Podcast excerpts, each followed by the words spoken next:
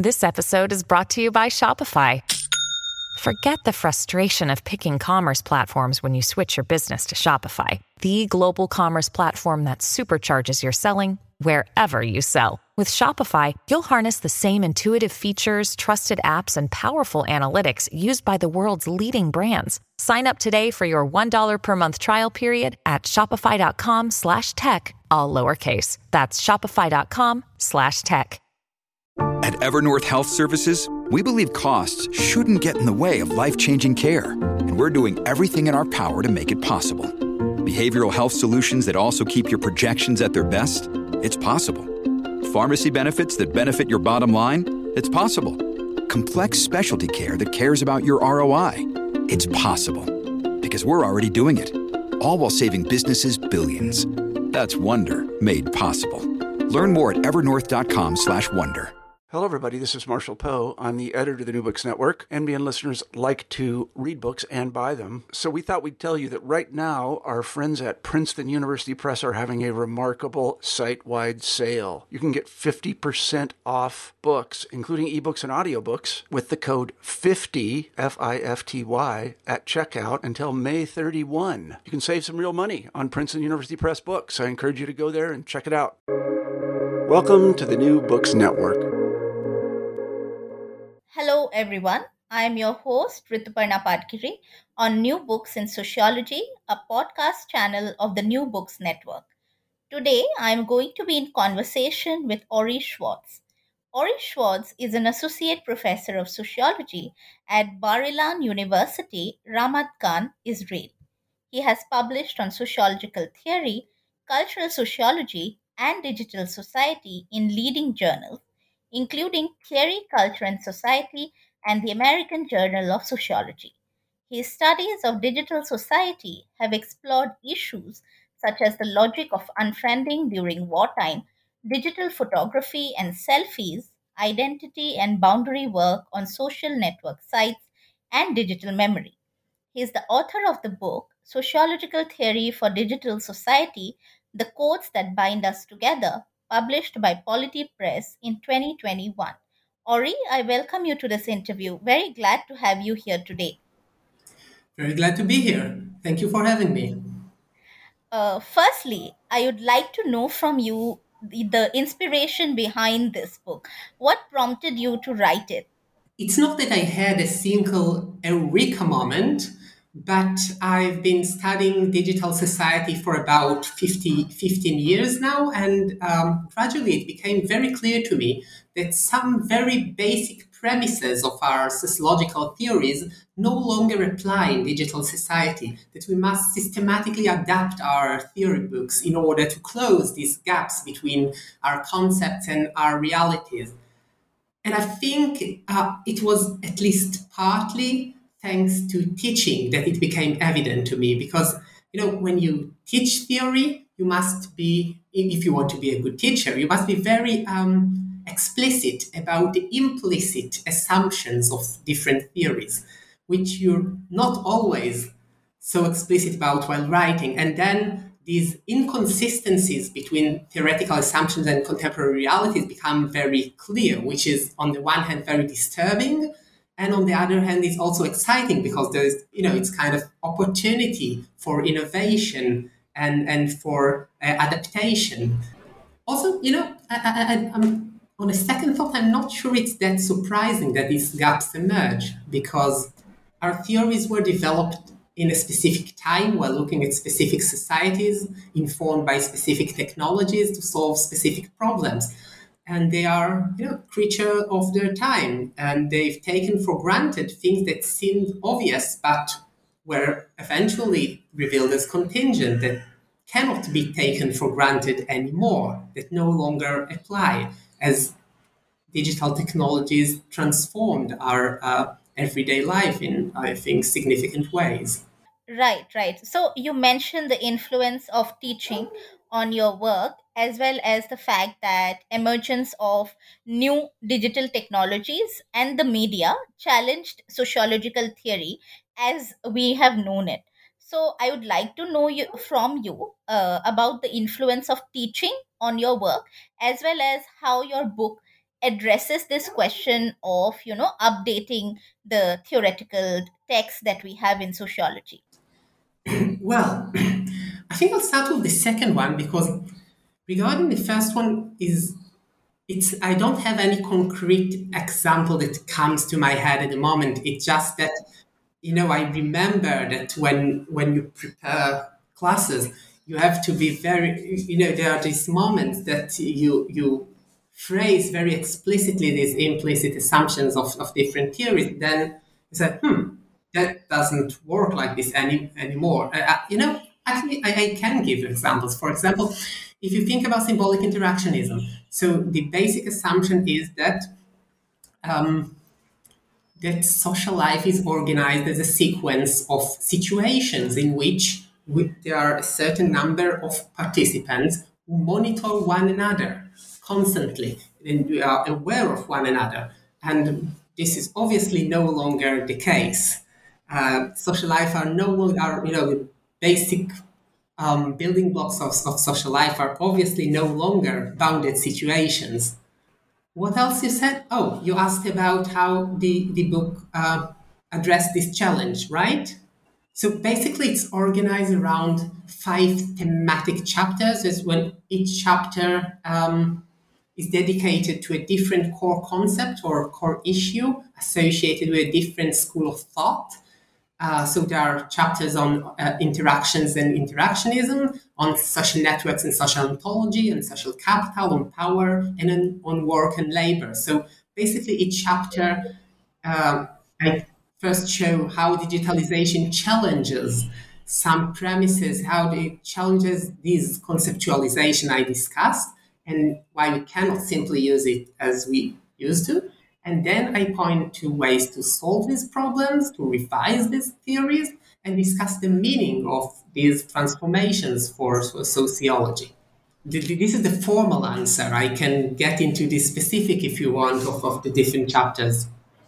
Uh, sure. So, uh, you know, if I ask you to talk a little bit about the different theoretical traditions that you have referred to in the book and the thematic chapters. What was your logic behind choosing them? If you could elaborate on that. Yeah, sure. Basically, I had three criteria. First, I only discussed major concepts and traditions. Um, second, conceptualization that are challenged by digitalization in interesting ways where I felt I could make real contribution. And, and finally, there was the space limit. I mean, I, I planned to write more. I had to stop in the middle. So next time I have a few months free for thinking, probably, you know, the next general closure due to zoonotic virus, I promise to finish. Uh, I plan to write on solidarity and collective emotion, a few uh, issues that I just didn't have time and space for. But these were basically the three main uh, criteria. Okay. So, uh, you know, there is also this idea that you talk about, which is the interaction object duality in your book, which is very interesting. I would like you to explain what it means to our readers. So, basically, when I say interaction object duality, what I mean is that when interactions are digitally mediated, they are no longer these fleeting moments in time that interactions once were. They are automatically documented and transformed into durable digital objects. You know, when we have a conversation um, over uh, instant messaging or on social media, the, the protocol of the conversation, all the information that was exchanged remains there as an object. It has objective existence outside us not only in our memory. And these objects then can do things. They have surprising biographies. Sometimes they are monitored by algorithms as a surveillance tool. Sometimes they are monitored by other people, other humans that we didn't plan them to be our audiences, that weren't part of the original interaction, which is my main focus. So basically, anytime we interact with one another in the present using WhatsApp or Facebook, we also create these objects. And this fact, I mean, we used to think about interactions and objects as, as two different, completely different categories of things. And in, in sociological theories, there is a lot of writing about objects and about interactions, but not at the same place. So now that they collapse, these categories in a sense collapse into one another. What are the consequences, you ask? So it has, I can talk about it for hours, so stop me when you want. But I think it has huge consequences both for individuals living in society, for how people live their life and their, their challenges and risks and opportunities, and for us sociologists to try to theorize social life. Um, I'll start with, with the first one because it probably interests more uh, for people who are not professional sociologists. So, so basically, it introduces a lot of um, unpredictability about the future biography, the future audiences, the future meaning given, you know, how, how these objects are interpreted, given to these objects, because uh, interactions are no longer contained within a situation with a certain number of people in a certain time in a certain place. Um, and then algorithms have to decide to whom your public posts are shown, and you can't always predict it. Or if it's a private conversation, you, we can always print the screen and share it with other parties, with third parties. So this introduced a lot of opportunities, a lot of risk, and in the book I try to survey them. So basically, and, and also to theorize them. So basically, it's uh, change power relations by uh, introducing others because power relations are no longer bracketed in the situation. We can always bring in other people, and it has huge, huge consequences. Like, you know, think about uh, most employees today search for objectified interactions of their job candidates, including those that take place in their free time outside the working sphere. Or in Israel, we had during wartime a few years ago a horrific phenomena, very, very uh, troubling phenomena when ultra nationalists search for pro Palestinian posts by Palestinians called citizens to shame them online and to demand their dismissal.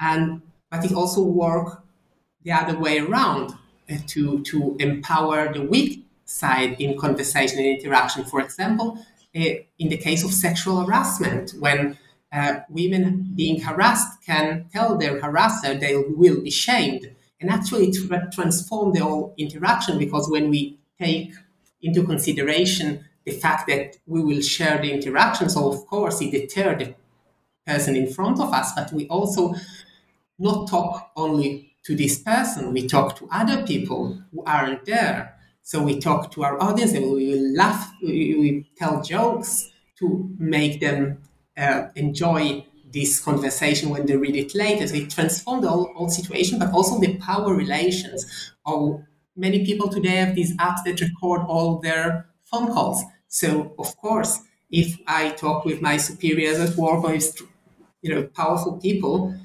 I can share this with other people and, and also transform power relations. But it also transforms temporality because you know what is temporality? It's the lines of continuity and causality between the present, the past, and the future. And if the past keeps living as objects, so these lines of causality are not only organized by our memory, but also by these objects and the algorithms that regulate their flows and the, their uh, exposure. So in the book, I, I discuss these aspects um, in detail, but I also discuss the meaning for sociological theory. Um, I suggest that we can no longer imagine the social world as consisting of a series of bounded situations, and that instead, and, and, you know, this is what interactionists used to do, and instead we should explore the shifting situatedness of interaction, because interaction is not, no longer organized in situation, but people try to delimit interaction to situate, to fix their boundaries of interaction, but also to break these boundaries. And they imagine that they, these boundaries exist or not, and they prepare for different possibilities. So, what I uh, propose in the book is what I call interactionism of a chase, where we follow these uh, dual interaction objects as they transform with all their unfixity. Right. So, apart from interactionism, you also talk about social capital, which has been conceptualized by French sociologist Pierre Bourdieu. Now, I would want to know from you, and this was one of the most interesting parts, that how does digitization transform social capital and you know uh, how does it remold the existing power structures and relations in society so for, for those listeners who are not familiar with the terms so social capital is basically the idea that our connection are kind of resource because actors may be able to mobilize some resources belonging to their social ties, to their connection, to their groups, to their friends, to their colleagues, to their acquaintances, whatever. So um, they can give us valuable information, put in a good word for us, uh, help us, you know, lend us a drill for the weekend or a tent or whatever. So online, where our social networks take an objectified digital form, social capital also takes a materialized form, namely followers. So if, for example, I follow you, you get my attention very easily. So if you had a million followers, it would be much easier for you to convince at least some people to help you, I don't know, to, to lend you the tent for the trip on weekend or to join your the demonstration that you organize or buy something you sell or help you find a job or sign the petition that you write, etc., etc. So you write one post, you spend one minute, you get attention of maybe not million, but a few hundred thousand of people. It's very cost effective. So it's huge power. So first of all, I think that um, social capital becomes much more important. And then it explains why individuals and organizations, brands, films, parties, politicians, NGOs, academic, journalists, you name it, they all just you know invest a lot of time and effort and money in producing interesting uh, content because they want us to want to keep follow them and to click the follow button and I call this generalized social capital because uh, it becomes a kind of general currency like money that is valid across social fields. It's whether it's politics or economy or music or social movement or academia, in all these fields, actors struggle and compete over the same kind of capital. But I suggest that the transformation of social capital goes beyond just being more important, that it actually transforms. And basically, I think it becomes much more money like. I mean, it social capital used to be symbolic. It used to work through our consciousness. You know, you felt a sense of obligation to help your friend, a sense of solidarity. You felt you owe this person something. You must help him in return. All this still exists, but now it's also material. So once somebody clicked like or follow or follow, it's digitally registered on the system until they actively remove you the chances that you are exposed to your attempt to mobilize them to your project increase dramatically. And it's also money like being quantifiable. You can count how many followers you have and abstract. It's not about each one being different, it's about the number rather than particular and concrete. And um, it can be confiscated and regulated and devalued by the uh, operators of these platforms. For example, Facebook may decide that you can't use your 1 million followers if you want to, uh, to use it for Putinist propaganda. They can also decide that they um, cancel your uh, account and you lose all your uh, all the social capital that you uh, collected there. Or they can decide that only 5% rather than 10% of your followers will see each post you publish. So it's worth now 50%. It's kind of devaluation. So I think the being subjected to central regulation in this form means we have to think about how this transforms power relation. It gives platform operators who control our, they are like the banks of our social capital, of our uh, generalized social capital, a lot of power that needs theorization need to, to be taken into consideration. Right.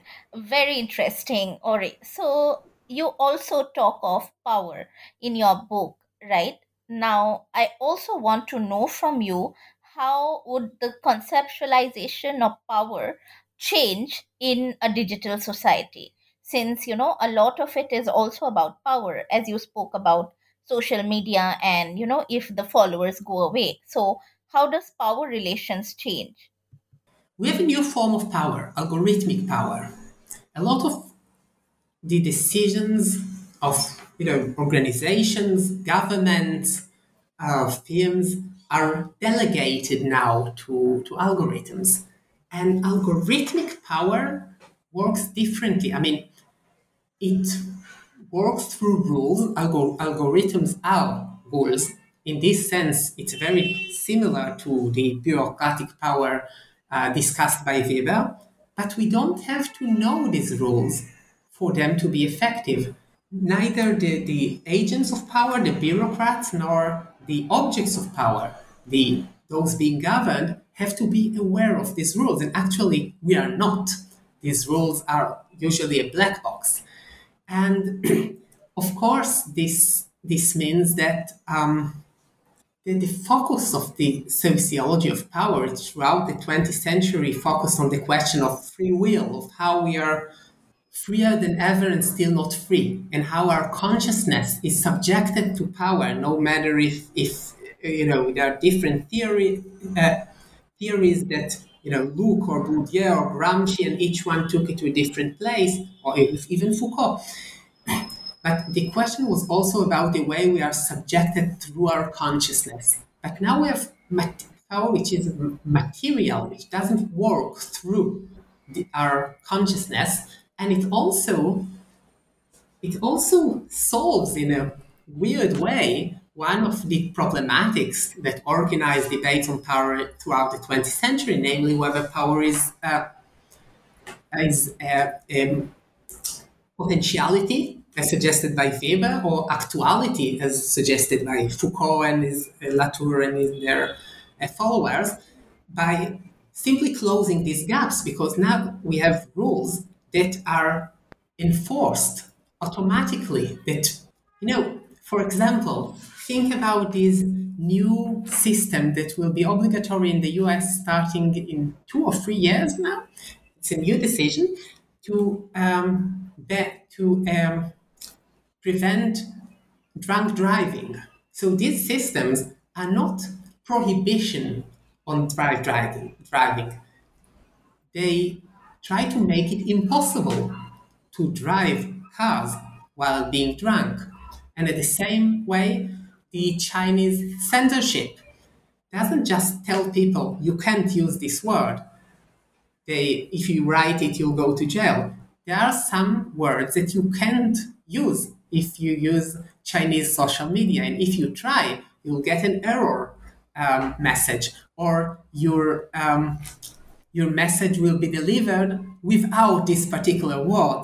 It will be just taken away. It's just impossible. So it transforms power and also transforms resistance because as we know, power and resistance goes together and their forms go together. So how do we resist this power that enforces itself automatically? And the answer is that people usually try to produce lay knowledge of these hidden rules and to manipulate it and to find a way to f- follow the words of the rules, but not their spirits, to find these, uh, these loopholes, to find this way around, these detours, as I called it. So, yeah, so I think we definitely need to rethink power, and this only gets more important because ever more decisions, whether it's uh, social um, welfare decisions or decisions uh, on customers or decisions of uh, secret services and police, etc., are delegated to, to algorithms and are and many more smart devices now employ this kind of algorithmic power. where there are things that are just impossible to do. Right. So, uh, you know, in context of this, I would also want to know how does relations of labor and work change in, you know, the kind of society that you're talking about? And then how does theorization also change in sociology? I think that work, use the word work, and work is a life sphere. It's the opposite of leisure. And we didn't always have these two distinct life spheres, and there's literature, interesting literature about how they evolved. It's a relatively modern phenomenon. So, work is a cultural category, and I think work is here to stay. Although work transforms, and we there's a lot of interesting uh, empirical research on how, uh, for example, the app economy transforms work and how the digitalization of the workspace, even in traditional jobs, transform works. But work is here to stay.